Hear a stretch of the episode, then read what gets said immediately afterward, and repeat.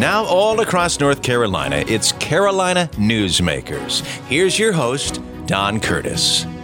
Well, welcome back to Carolina Newsmakers. Delighted to be back with you, and we are delighted also to welcome Cody Hand with us. Cody is the Senior Vice President of Government Relations and the Deputy General Counsel for the North Carolina Healthcare Association. And of course, if there's one thing that is on the minds of almost every listener we've got, and that's the matter of healthcare, because healthcare costs are such an important part of our budget and so much an important part of our lives. So Cody, thank you for being with us. And uh, generally speaking, uh, give us a little bit of background on the North Carolina Healthcare Association and and, uh, and exactly what you do for them, and then we'll get into some more specific topics after that. So, sort of give us a little background on the association and what it does. Thank you, Don, and thank you for having me. It's a pleasure to be here. So, the North Carolina Healthcare Association is the trade association for all North Carolina hospitals and health systems. We also have in our membership ambulatory surgical centers and some vendors who provide services and goods to our member hospitals and health systems. We've been around a little over 100 years. We celebrated our centennial in 2018, and then we went right into a pandemic. Uh, what we do for the for the, the member hospitals is both represent them at the General Assembly and before our members of Congress and, and have laws passed to the benefit of our patients and also help legislators continue to not make bad policy by giving them a, a heads up whenever something's proposed that may not help our hospitals continue providing the care for the patients. What we also do is uh, put our members in touch with vendors who provide the, the goods that you see in a hospital at a cheaper rate. So we have a group purchasing organization. And what that does is it delivers a lower cost product to our hospitals so that they can pass those savings on to the patients. Um, so we, we do that. And then we also focus on some other issues. So right now we're looking at cost transparency. How can we provide our patients with the data on costs that they deserve and that they should know before they get the care they need, they need and also working to make sure that uh, we have the best networks for the, the populations that we serve, be it Medicare, Medicaid, or the private insurance market. Well, I'm sure that most of our listeners are sort of like me. You you have coverage from an insurance company, and so you get a bill from the hospital, and usually it's three or four months after the service uh, that the insurance finally comes around and you get this bill that says that the services were four thousand dollars, the insurance company paid twelve hundred dollars, you owe zero. And I've I've always been mystified on what happens to that that that difference between what they supposedly charged and what the insurance paid, and how can I owe zero?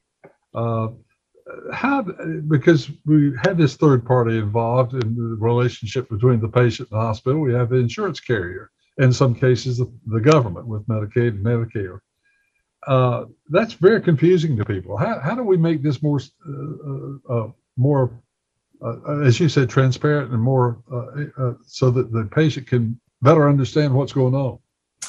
You know, Don, it is confusing even for a hospital lobbyist. I, you know, that ex- explanation of benefits always just really confuses me. Um, you know, those numbers are really interesting because that that higher rate that you see tends to be what the hospital would have to charge you if you weren't covered by insurance or if all of our patients weren't covered by insurance.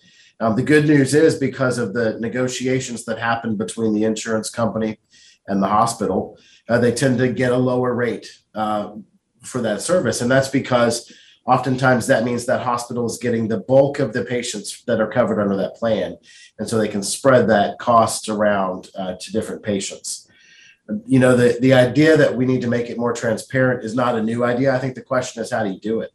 Um, and um, when you have a scenario where one payer pays a rate that has been negotiated for example the private insurance but another payer such as medicare doesn't negotiate the rate they they pay what they want to pay. Um, it really is interesting for us on how do we make sure that our patients are getting the information to make the best decision that they can make and we're still working on that, Don. And and I think what we really need is not to hear from people who pontificate about what it should be. We want to hear from our patients about what is the, the most useful information for them to ensure that we can provide that. I do think that we send a lot of notices to patients that probably may not be necessary.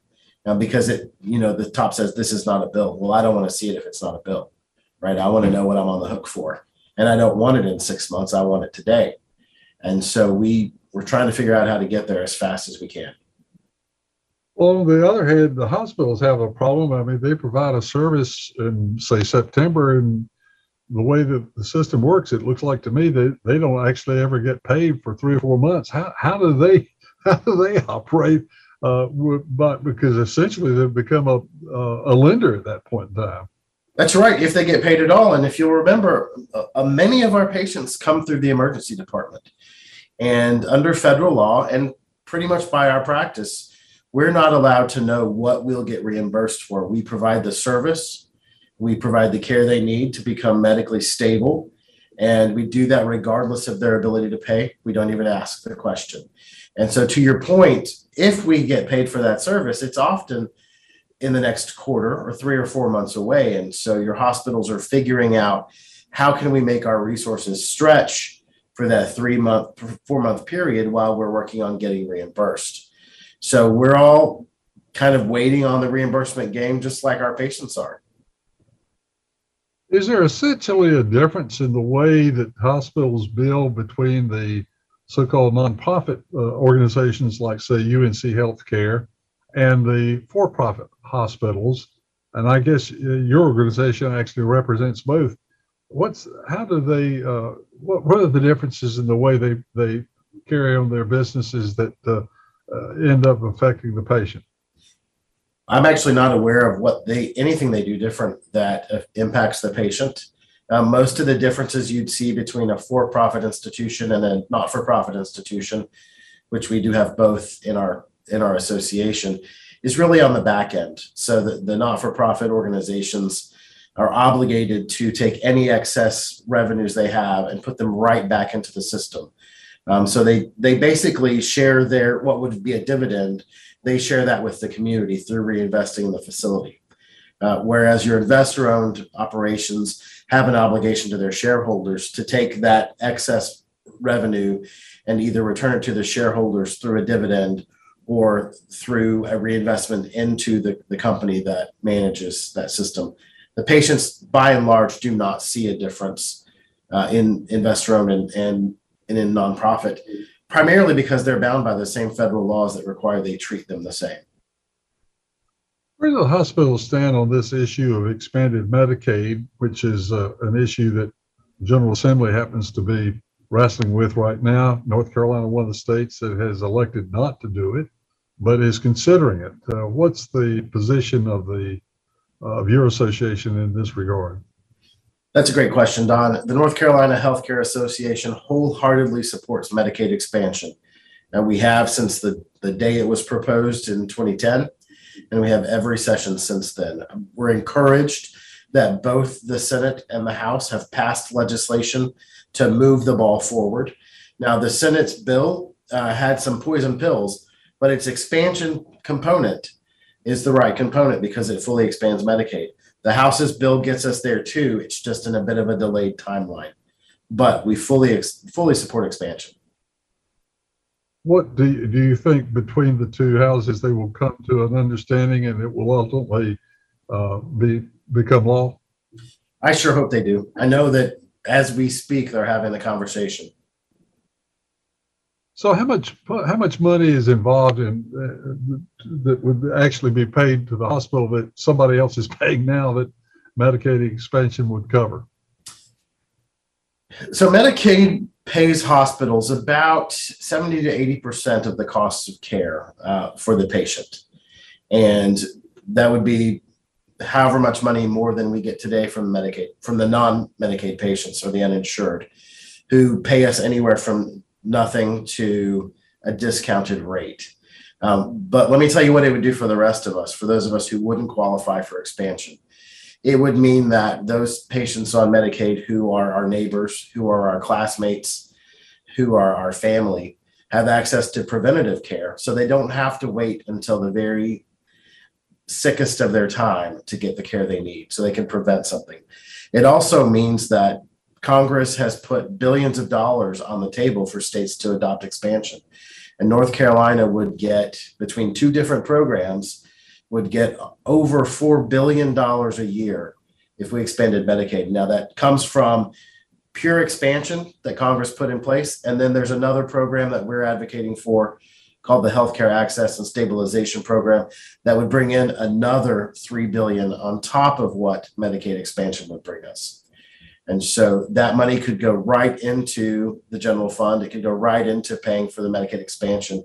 It really is an all winner situation, Don.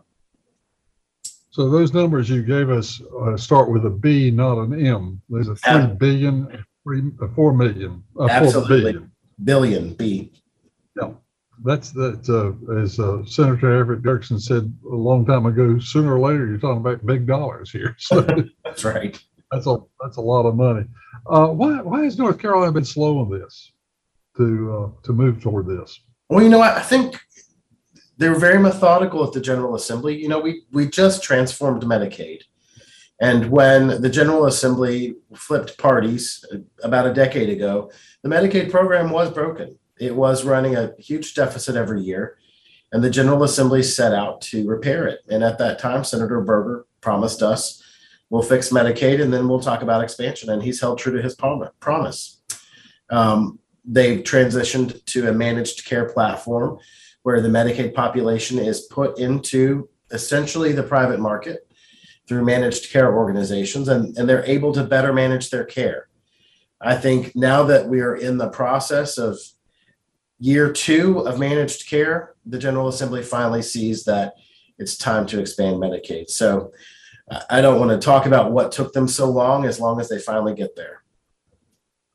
And of course, this affects not only the hospitals but also the other providers such as private practice uh, uh, physicians and so forth. That's right. Every medical provider who enrolls to take Medicaid patients can benefit from this. About 600,000 North Carolinians who will now have access to insurance. Six hundred thousand would be covered uh, further or uh, for, for for the first time.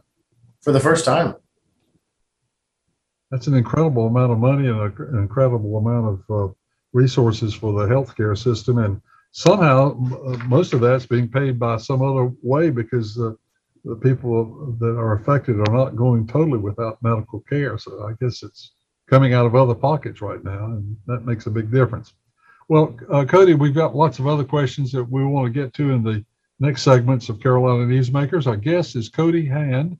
He is the Senior Vice President of Government Relations and the Deputy General Counsel for the North Carolina Healthcare Association. And we'll take a break. And when we come back, we're going to talk about, uh, again, the cost of healthcare and what hospitals are doing and what the association is doing to see about uh, reducing some of those costs. We'll do that right after these messages. Melissa from Michigan. I work an extra part time job serving lunch at my child's school, but I still can't afford to put food on our table. Daniel from California. Choosing whether to pay the rent or pay to fix the car to get to work doesn't leave us with much at all. Now we can't even pay for meals. Hunger is a story we can end. End it at feedingamerica.org. Brought to you by Feeding America and the Ad Council. Excuse me, I know you have a 9 o'clock, so I'll keep this short.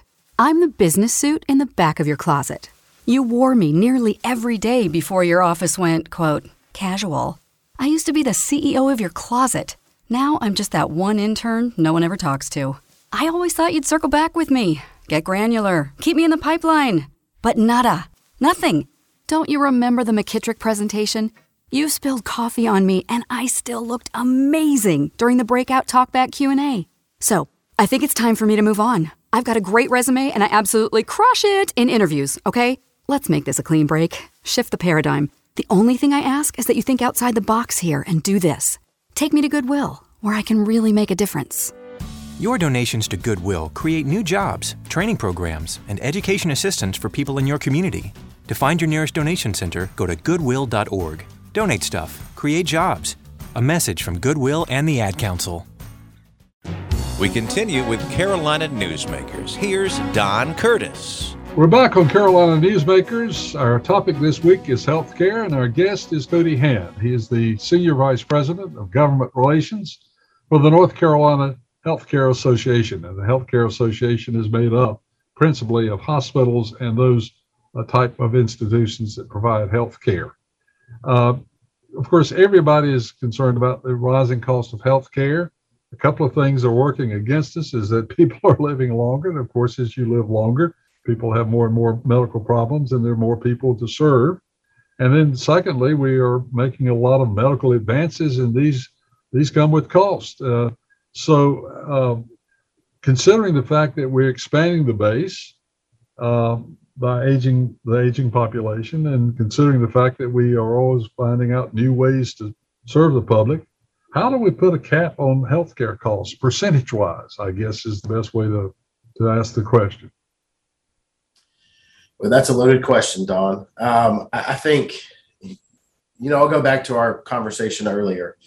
Expanding Medicaid will actually cut back on some of those costs because it will ensure that for that 600,000 North Carolinians, uh, we're getting reimbursed for their care. And we don't have to figure out how to make the system work to pay for those patients' care.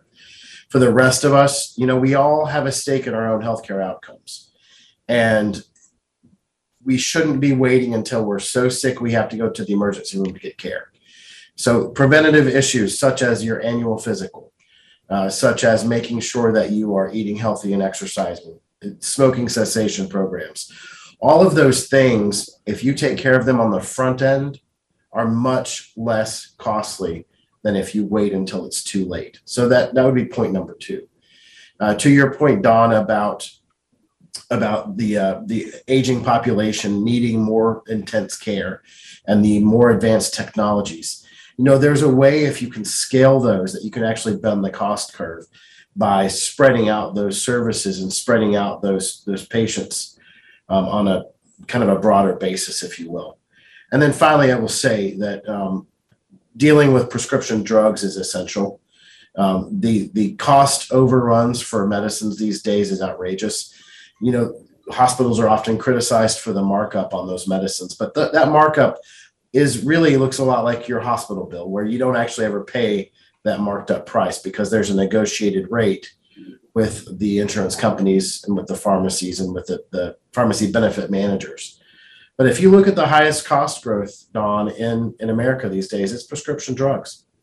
And uh, they're very expensive. And, you know, unless you're willing to pay the cost, you don't get the drugs.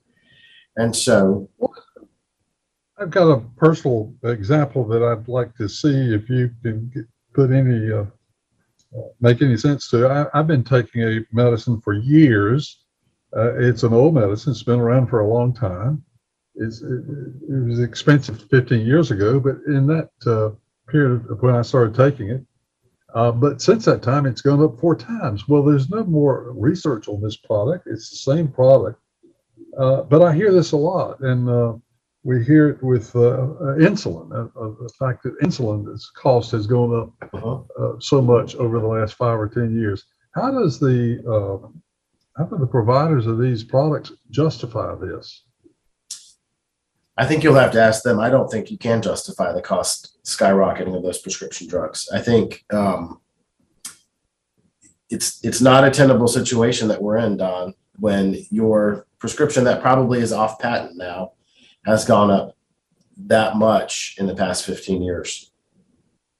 Well, even in my particular case, it got to the point where the generic was actually more expensive than the regular medicine which is uh, you know that, that that has to be a joke. That has to be something that's questioned. I wish I could give you the answer. well, who who actually is the one we ought to turn to? Is this something Congress could be should be and uh, could be working on, or uh, I know the insurance companies are probably worried about it and, uh, and are doing what they can, but uh, uh, it doesn't seem like there's a, as much discussion about this as it maybe warrants. Um, I think I think yes, it's a federal issue. I think it could be a congressional or FDA issue. I also, um, if if you look, there's been quite a bit of litigation over the past few years for those companies who do increase their charges for those medicines exponentially. But I do think there is a federal need for intervention uh, by Congress to make sure that those drugs are uh, appropriately priced and are not skyrocketing for no reason. I'm going to change the subject, but this also gets into the area of healthcare cost. Uh, we had a curveball thrown at us about two and a half years ago when this word uh, came into existence called COVID. what did that do to the hospitals and their management? And how have they uh, uh, uh adjusted, I guess, to the effects uh, of, of the whole epidemic problem that we've had? You know, I, have never been more proud to work for the Healthcare Association than when watching my members really deliver the best care they could to deliver our entire state and nation through the pandemic. You know, absent a hospital's presence in the initial days of the pandemic, we wouldn't know what we would do. And and so they they delivered, their staff stepped up, and we really are better off as a country now. We've gotten through COVID now because of our hospitals but it it it it hit and it hit hard, Don. And and in the early days when we were worried about PPE and when we didn't know how the disease progressed, we had to do everything we could to stop it from spreading, even with our own walls. And so that first year, we cut out all those elective procedures that weren't necessary for a good three month period in North Carolina. And every one of your hospitals at that point saw a loss in revenue from those procedures. And they really didn't know how to make it through the end of the pandemic. We didn't know how long it was going to last.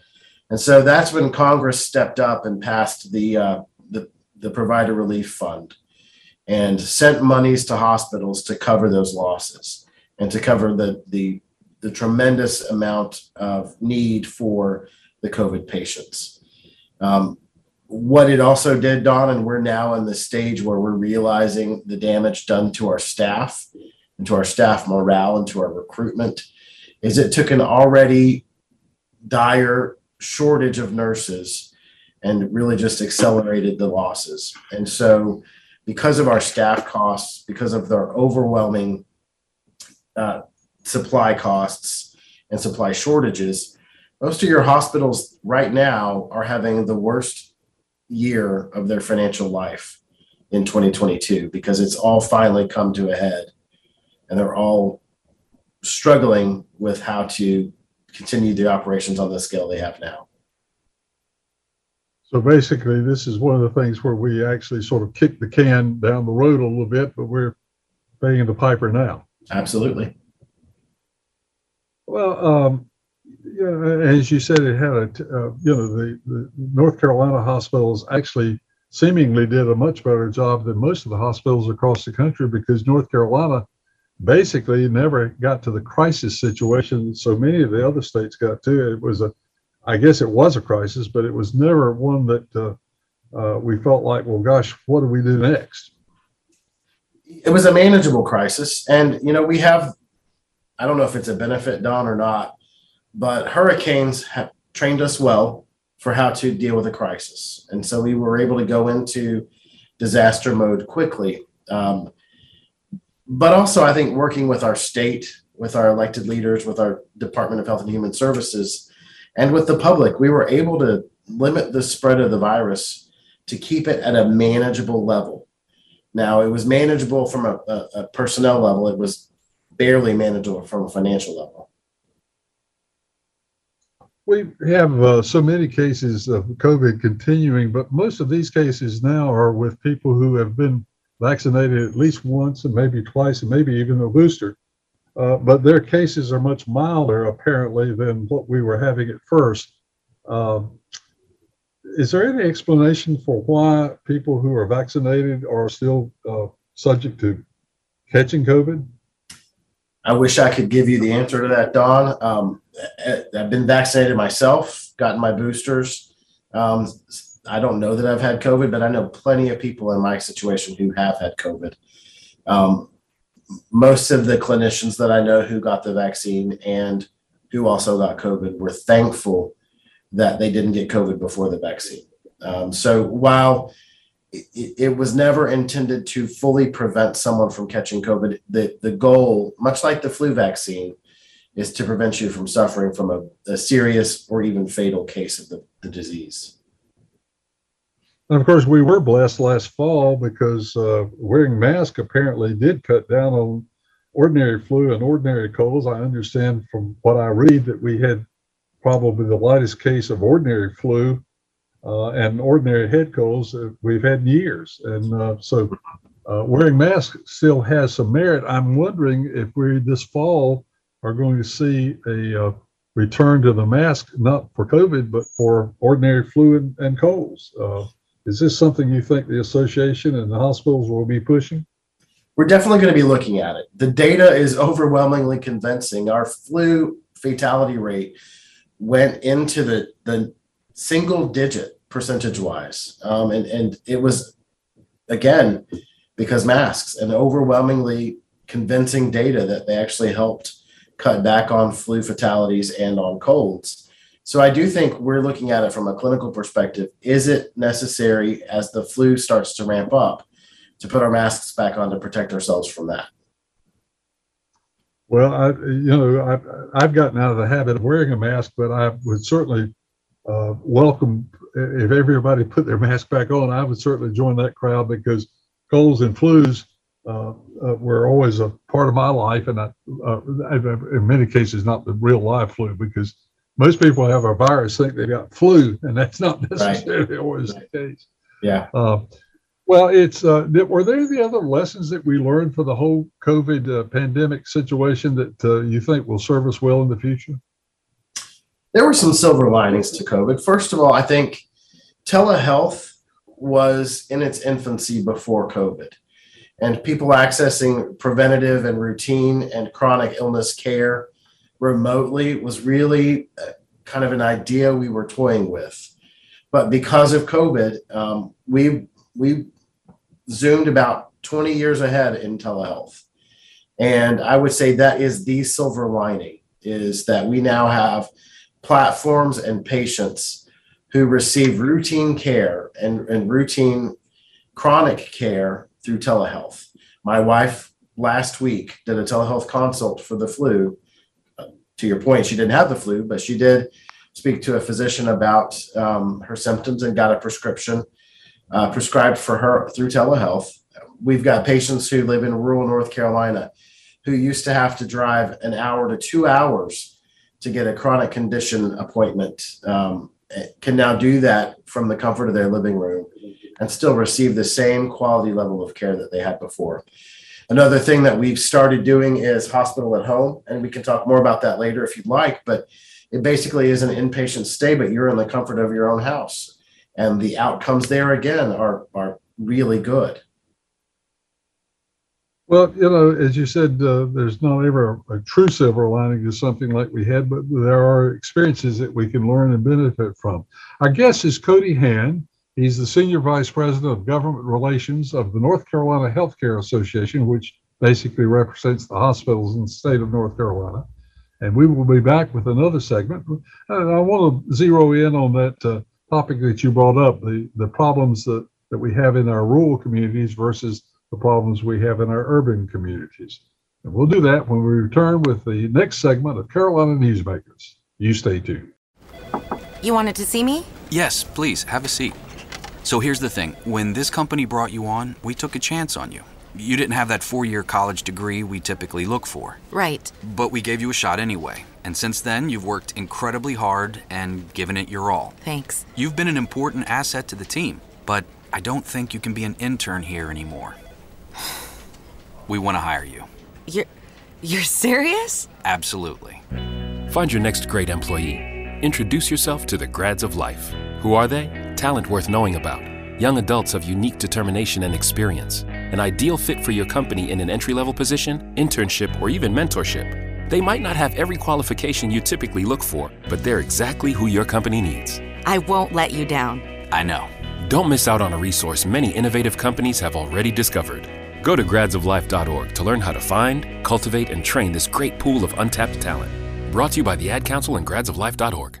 When you went car shopping, you meant business. You ace vehicle history searches and test drives. You out salesman the salesman. Now you've got your wheels. If you manage that, you can get your retirement plan on track. Visiting aceyourretirement.org can help. With 401k tips and smart saving strategies, you'll have the info you need to get more for your future. Go to aceyourretirement.org because when it comes to speeding past financial challenges, you're an ace. Brought to you by AARP and the Ad Council.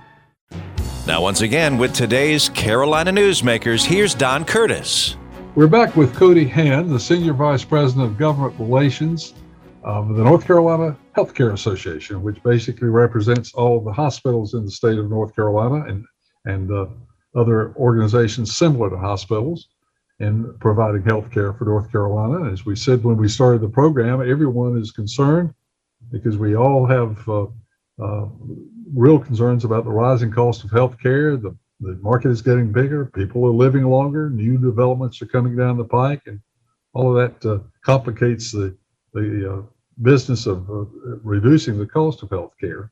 Uh, let's talk a little bit about the Affordable Care Act, which, uh, uh, you know, there was a lot of controversy about it, but seemingly there's less controversy about it. And is this because people found out that it actually some uh, parts of it worked that they didn't think were going to work, or why are we more uh, content with the uh, affordable care program that we were when it was first instituted? I think that's anybody's guess, Don. But I, my guess is, you know, ten years gives a lot of distance uh, and and heals a lot of wounds. You know, good parts of, of the Affordable Care Act include Medicaid expansion, uh, include um, some regulations on what we can and cannot do as medical providers, um, and really streamlines the process for obtaining insurance on the private market. Um, I think that, you know, once the Supreme Court made their decision uh, on the Affordable Care Act shortly after its passage, we as providers just you know we didn't get involved in the discussions and the controversy. We just started working to to adapt to it and to make sure that we were there to provide all the care we could for our patients. So i think it's time. I think it's uh it's it's the fact that we still have a healthcare system and we still um, continue to operate. I will tell you a lot of the cost reductions of the affordable care act have been delayed. Um, so medicare reductions were, were put in place to offset the cost of Medicaid expansion, and those continue to be delayed. Um, so some of the financial um, reductions have not yet been realized, uh, but I think it's given us time to absorb all the other requirements of the ACA. Well, North Carolina, I'm going to change the subject on you know, North Carolina is sort of a unique uh, state in the fact that we have have and have nots all over the place. we have about 20 counties in North Carolina that are growing very rapidly. Uh, the Greenville area, the Asheville area, the Wilmington area, and then the area between uh, Charlotte uh, through Greensboro and all around to Raleigh. All those areas are flourishing, and that's about usually represents about 20, 25 counties. And then we have the other 75 counties, and some of them are quite remote uh, and are very small. And so we've got a unique situation, not only as far as healthcare, but also education and other matters as well. But so how how do you see our hospitals uh, covering this unique problem of providing service for the entire state when indeed some people, as you said a few minutes ago, are sometimes as far away as two hours from uh, the medical center? Yeah, we're in addition to being one of the fastest growing states, Don, we're one of the most rural states as for for a population standpoint, um, and it is an interesting scenario for hospitals. I think that's part of why you see several rural hospitals recently have affiliated with a system, and the reason for that is because having access to this full spectrum of care in rural North Carolina is really not an option anymore um, because of the availability in urban areas of good jobs for spouses, good schools for the kids. There's really no incentive for a provider to locate in rural North Carolina. And so we're doing more with telehealth, we're doing more with remote consultations. And when a smaller rural hospital joins a larger system, they're immediately uh, adopted into that network of care that has the access that that rural community may need. Now, it may not be on site, but it is within that same system. Uh, their challenge mainly these days is staffing. Um, unless we can figure out a way to grow our own rural staff, we're having to really redo how we deliver rural healthcare to accommodate the decreasing supply of doctors and nurses in rural North Carolina. Another thing that I've always been curious about is state borders and state lines. Does that create a problem? If, for example, about a third of the Charlotte market is actually in South Carolina. If you go up to Elizabeth City and that area, uh, they're actually closer to a lot of the medical facilities in Virginia than they are in North Carolina. Uh, Asheville is in the western part of North Carolina, in many cases, closer to Atlanta than they are to in the major cities in Charlotte and North Carolina. How does that work? Does that create a problem, or is that just uh, overlooked as, as far as payments and so forth? It doesn't really create a problem, Don. In fact, I, I will say because we have the some of the most world class hospitals in the country, we're happy for those open state lines. Uh, anybody's welcome to come and get care in North Carolina. Well, and, and we do have uh, a, a, situation where we've got uh, uh three really well-known medical centers that are doing an incredible amount of research.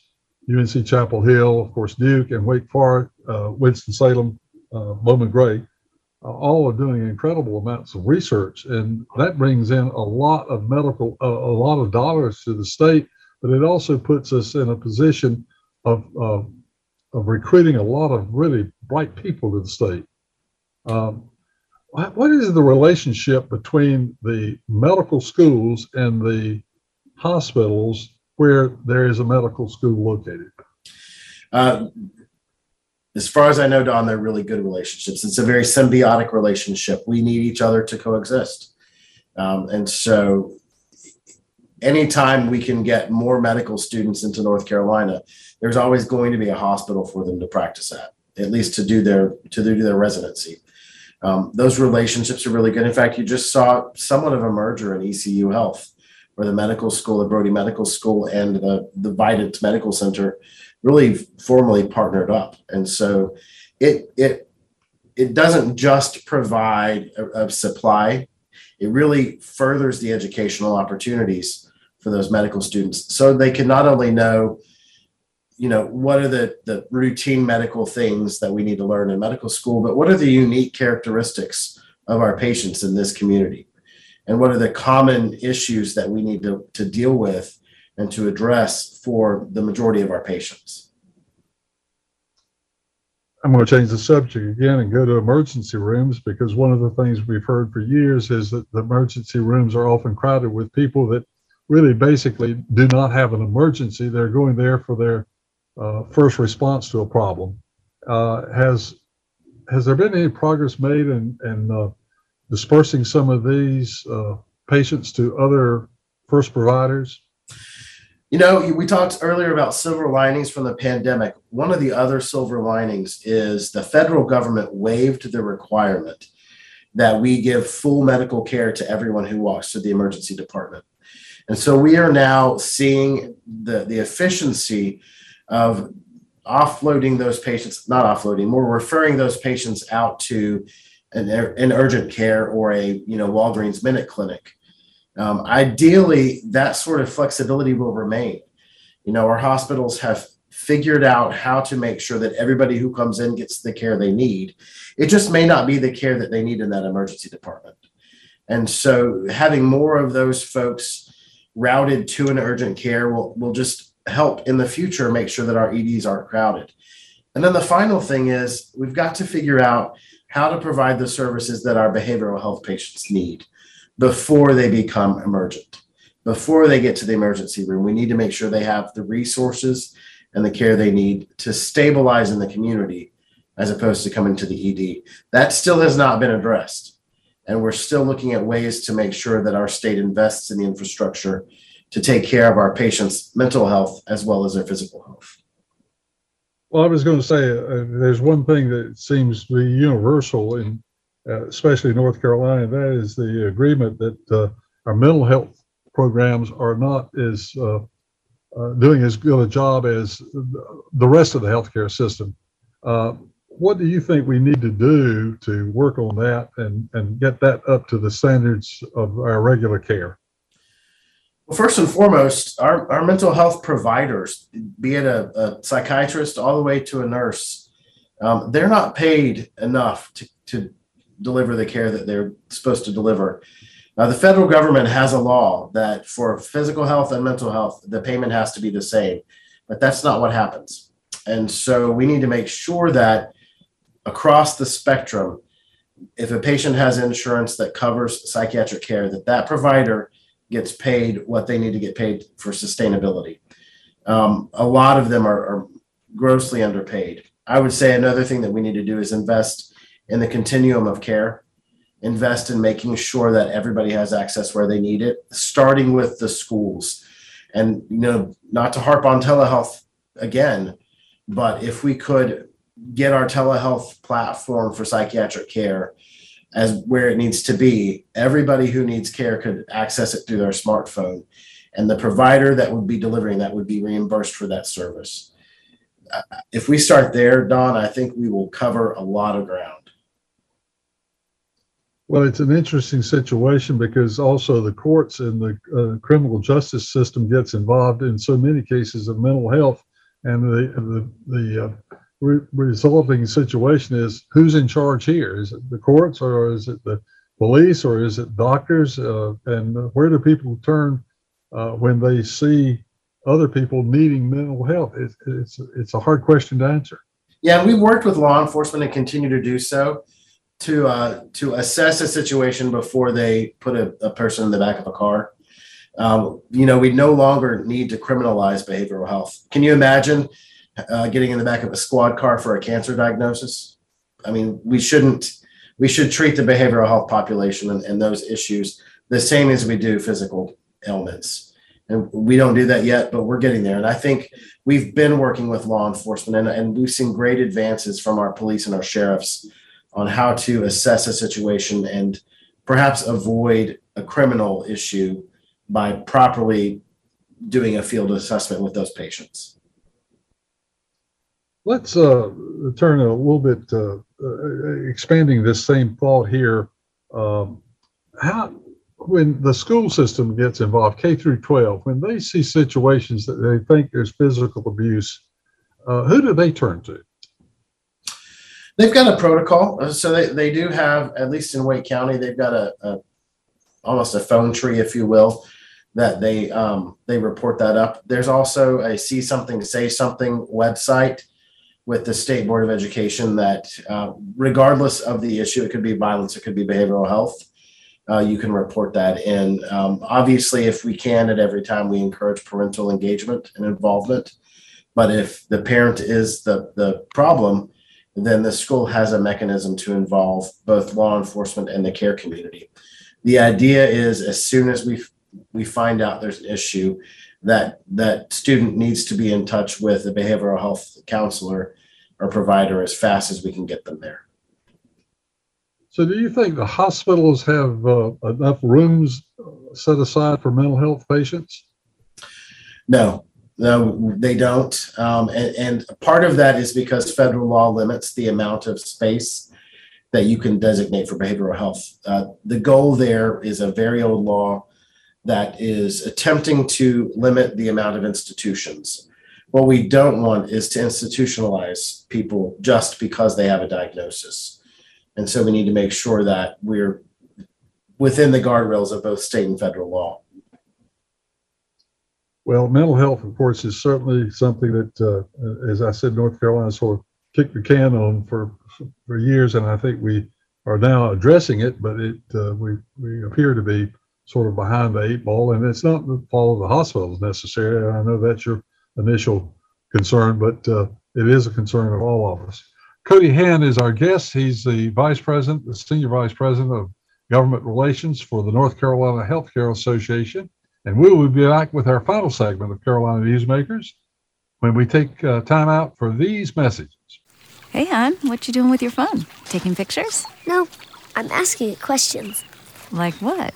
Hey, Bobo, do flowers have best friends? I'm sorry. I'm afraid I don't know that. Hey, follow me. I want to show you something. Look, flowers do have best friends. Whoa.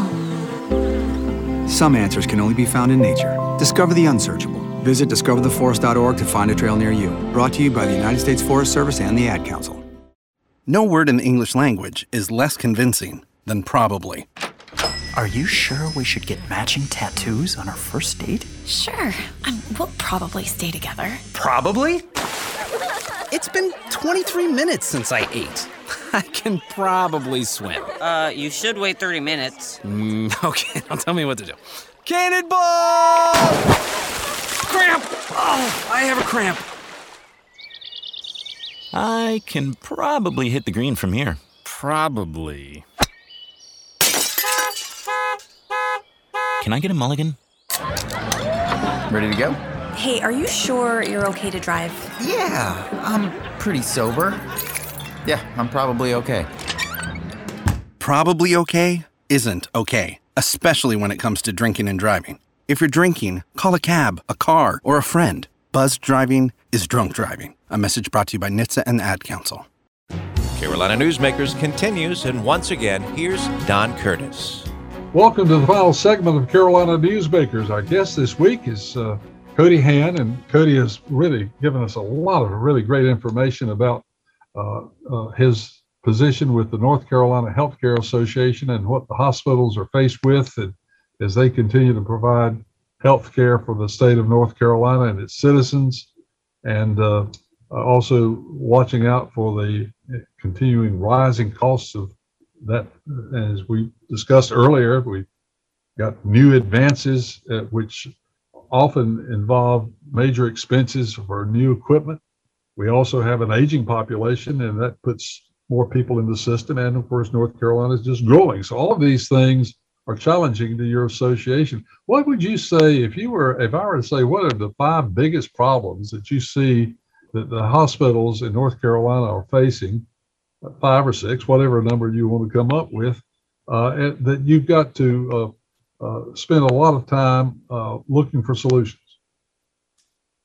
Boy, five. Um, so first of all, I well, think you, you, can do ten if you want to. no, no, I don't have ten. I'm trying to come up with five. Um, so I think, you know, top of the line, I think, is decreased reimbursements from the federal government. You know, the Medicare population is about uh, 50% of our population, and they don't pay the cost of care. And so that, that would be number one.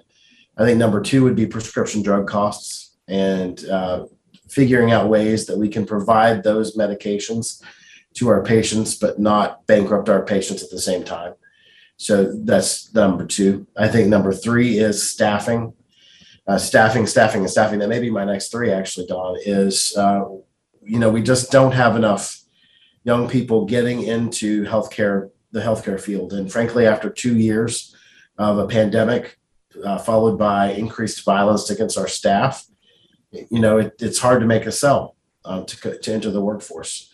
But for your listeners, I'll tell you, going into nursing is one of the most rewarding fields. It's also a fairly well paying job. And so you can get right out of community college and go straight into a hospital and work. You should do that. I think number four would be um, increased scrutiny from, uh, from frankly, think tanks that don't really understand healthcare and, and combating our patients who, not combating our patients, but our patients who come in with the information from a think tank rather than their doctor and then I, I would say, um, I would say number five is uh, our aging population. Uh, to your point, Don, our aging population, not only the fact that they're getting older, but a lot of them haven't gotten the care they need in the past couple of years. And so we're seeing more patients who are sicker than we were before the pandemic. You mentioned staffing, and of course, that uh, also gets into the uh, business of rural care because you can't tell people where to live. That's right. And uh, uh doctors, particularly, I think, uh, because of their the very training that they receive, want to be close to hospitals because they know how much they depend on hospitals. So, how do we address the problem of getting uh, primary care physicians in the more rural areas of North Carolina. Uh, I know that's not a problem with the hospital association, but uh, directly, but it's indirectly a problem. It is it is a problem for us, and I, the the best way to do it, Don, is to grow your own. So we're working now with our Department of Education, community colleges, to really go into middle school and get middle schoolers interested in healthcare. By and large, people return to where they grew up when they when they want to practice. And so if you can train young people at home and give them the option of returning home, by and large, that's where you'll see an increase in rural providers is growing our own. I understand that uh, Medicare has a practice, uh, and I may be wrong about this, but they they are requiring physicians to spend less, uh, you know, a certain amount of time with each patient. They expect a doctor to see so many patients an hour, and I've heard from a number of doctors that they just can't practice good medicine that way.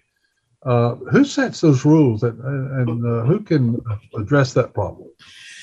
You know, Medicare has many different rules, and they're often set by many different organizations. So there's MACPAC and MedPAC and all these other PACs. They're, they're advisory committees that feed into the Medicare system. And the idea, I believe, was an innocent idea. We've got so many Medicare patients and so many doctors, and this is the way you make sure they all get seen. But it leads to the deeper problem, which is the payer, regardless of the payer, getting in between and dictating the kind of care that's received between from a doctor to the patient. And we need to get those sort of arbitrary rules out of the mix so that a doctor can spend 10 minutes with you if it's a, minor issue or 40 minutes with you if they feel the need to do that. We really need to return the judgment to the doctor so that they can continue practicing medicine and giving their patients the best care that they need. Uh, you mentioned earlier the big advancements in the, the learning curve that we had during COVID on telemedicine. Where does telemedicine fit into what we've been discussing just in the last few moments here?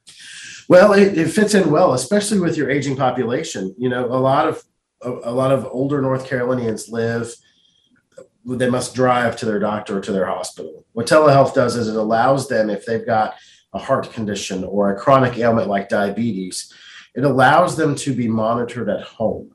So most North Carolinians have a smartphone, and if they don't have one, they can get one. And most most North Carolinians have access to the internet, um, and so putting those patients at home and putting them on a telehealth platform means they don't have to risk driving to the doctor um, if they're sick or driving if they're elderly or getting a ride or missing work even it means that they can stay home what that also means for the supply of physicians is you can have a, a physician who may not be sited in north carolina but can see some patients throughout the day from north carolina so those patients get the care they need um, from a physician well, it looks like uh, you know another thing that's always bothered me is, especially during flu and cold season, is you go to a doctor's office and everybody in the waiting room sick. Yeah, it doesn't look like it's a healthy place to be. Yeah, yeah, and, and we saw that in COVID. I think one of the reasons the flu cases went down is because people weren't going to sit in a waiting room; they were getting their care remotely. Well, that's uh, you know, as you said, uh, sometimes there's a silver lining to the darkest cloud, and that uh, that may have been one of them. As you look at legislation that uh, is uh, being considered right now by, uh, we'll first look at Congress and then the state of North Carolina. What what's on tap that might change things in a positive way? well, Congress right now is considering legislation to make their telehealth changes permanent. we're encouraged by that um, they continue to look at surprise billing legislation to make sure that it's fair between the payer and the provider. Um, but as you know, Congress doesn't move fast on much of anything, and that's probably for the better. So those are the two I can think of with Congress. The General Assembly, uh, again, back to Medicaid expansion. The fact that both chambers have passed a bill on expansion is encouraging. The other program I mentioned earlier was the Healthcare Access and Stabilization Program That language has passed four times this session. And we're hoping that each side will, will pick one of those four and run with it. That program, again, will bring $3 billion to North Carolina. It's intended to shore up rural hospitals because it will bring in um, more reimbursement for the Medicaid population. And Don, when we're talking about struggling rural hospitals, they struggle because Medicare and Medicaid don't cover the cost of care. This program will actually make that happen. You opened the program by talking about uh, one of your overall goals of the hospitals was trying to, and you used the word transparency, but I think uh, basically uh, we expand that a little bit and say that uh, basically patients don't always understand the relationship, and certainly their billing and so forth is very confusing. What are some of the steps that uh, the hospitals are taking to uh, make that a better situation, more understandable by the patient? Well, our interest in North, at the Healthcare Association and working with our members is to make sure that the patient experience from the very first entry into the system to the final bill isn't isn't just seamless, but it's transparent and it's it's frankly satisfactory. And, and to do that, we are engaging with our members, but we're asking our members to engage their patients. What we want to hear from, and I mentioned this then, Don, is we need to hear from the patients what you expect, what you need. Um, my belief is that we don't talk about the information that our patients need. We talk about the information they deserve and the information that they can use to make the best decisions they can make. Now, mind you, a good majority of a hospital's patients don't have a choice where they go because they're in the back of an ambulance.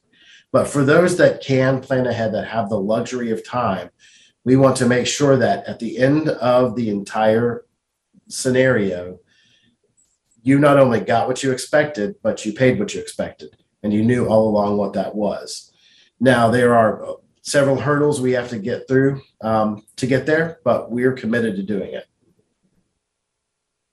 And as you said, uh, of course, at the same time, battling with uh, prescription costs and the costs that you have to pay to your vendors, uh-huh. uh, and uh, that may very well take an act of Congress to work on that. I, I'm not sure why the patients haven't raised more cane about that than they really have, because when you watch uh, political ads, you don't see an awful lot of attention being paid to prescription care uh, costs, and it is really, I think, uh, an issue that uh, uh, is hard to explain, where things like insulin costs are going up so so rapidly and so forth. Medicines that have been around a long time. Uh, so, uh, final thoughts. Uh, uh, you've got about a minute here to tell me, as you go to work tomorrow, what are you working on tomorrow? What are your immediate concerns, and uh, uh, what's at the top of your list? You know, I think tomorrow I hope to wake up to a Medicaid expansion deal at the General Assembly, and that they'll they'll move that ball forward. Um, I, I want to say to your listeners, first of all, thank you. Um, your hospitals have been through a lot, and our patients have been there for us, and our communities as well. Uh, but third, you know, hospitals are open. If you've delayed your care because of COVID, it's time to come back. Mean, it's time to get that taken care of so that it doesn't get worse. And so we are open and we're here for you. And then finally, Don, I'll just put this out there. I want to hear from people about what they expect in their healthcare system, not only with treatment, but with costs. And so I'm happy if anybody wants to email me at chand at ncha.org, they're welcome to. I want to hear from as many people as possible um, about what they expect in the healthcare system because at the end of the day, we all deserve good healthcare. Give that uh, email address one more time, but just a tad slower. C H A N D at ncha.org. Great. Thank you very much. Cody, thank you for your candidness and for your comments. Uh, if you'd like to hear a repeat of this broadcast or share it with a friend, you can go online to carolinanewsmakers.com and do just that. And uh, our program has been produced by Jason Kong, and we'll have another interesting guest next week, same time on the same group of stations. And we will look forward to being with you at that time. So until next week, same time, same station, we hope you and yours have a wonderful week. Carolina Newsmakers is a production of NCN and is heard each week on a network of North Carolina's leading radio stations. To hear a repeat of this broadcast, go to carolinanewsmakers.com. Carolina Newsmakers is produced by Jason Kong. Network engineer is Alan Sherrill. I'm Scott Fitzgerald, inviting you to join us again next week, same time, for Carolina Newsmakers.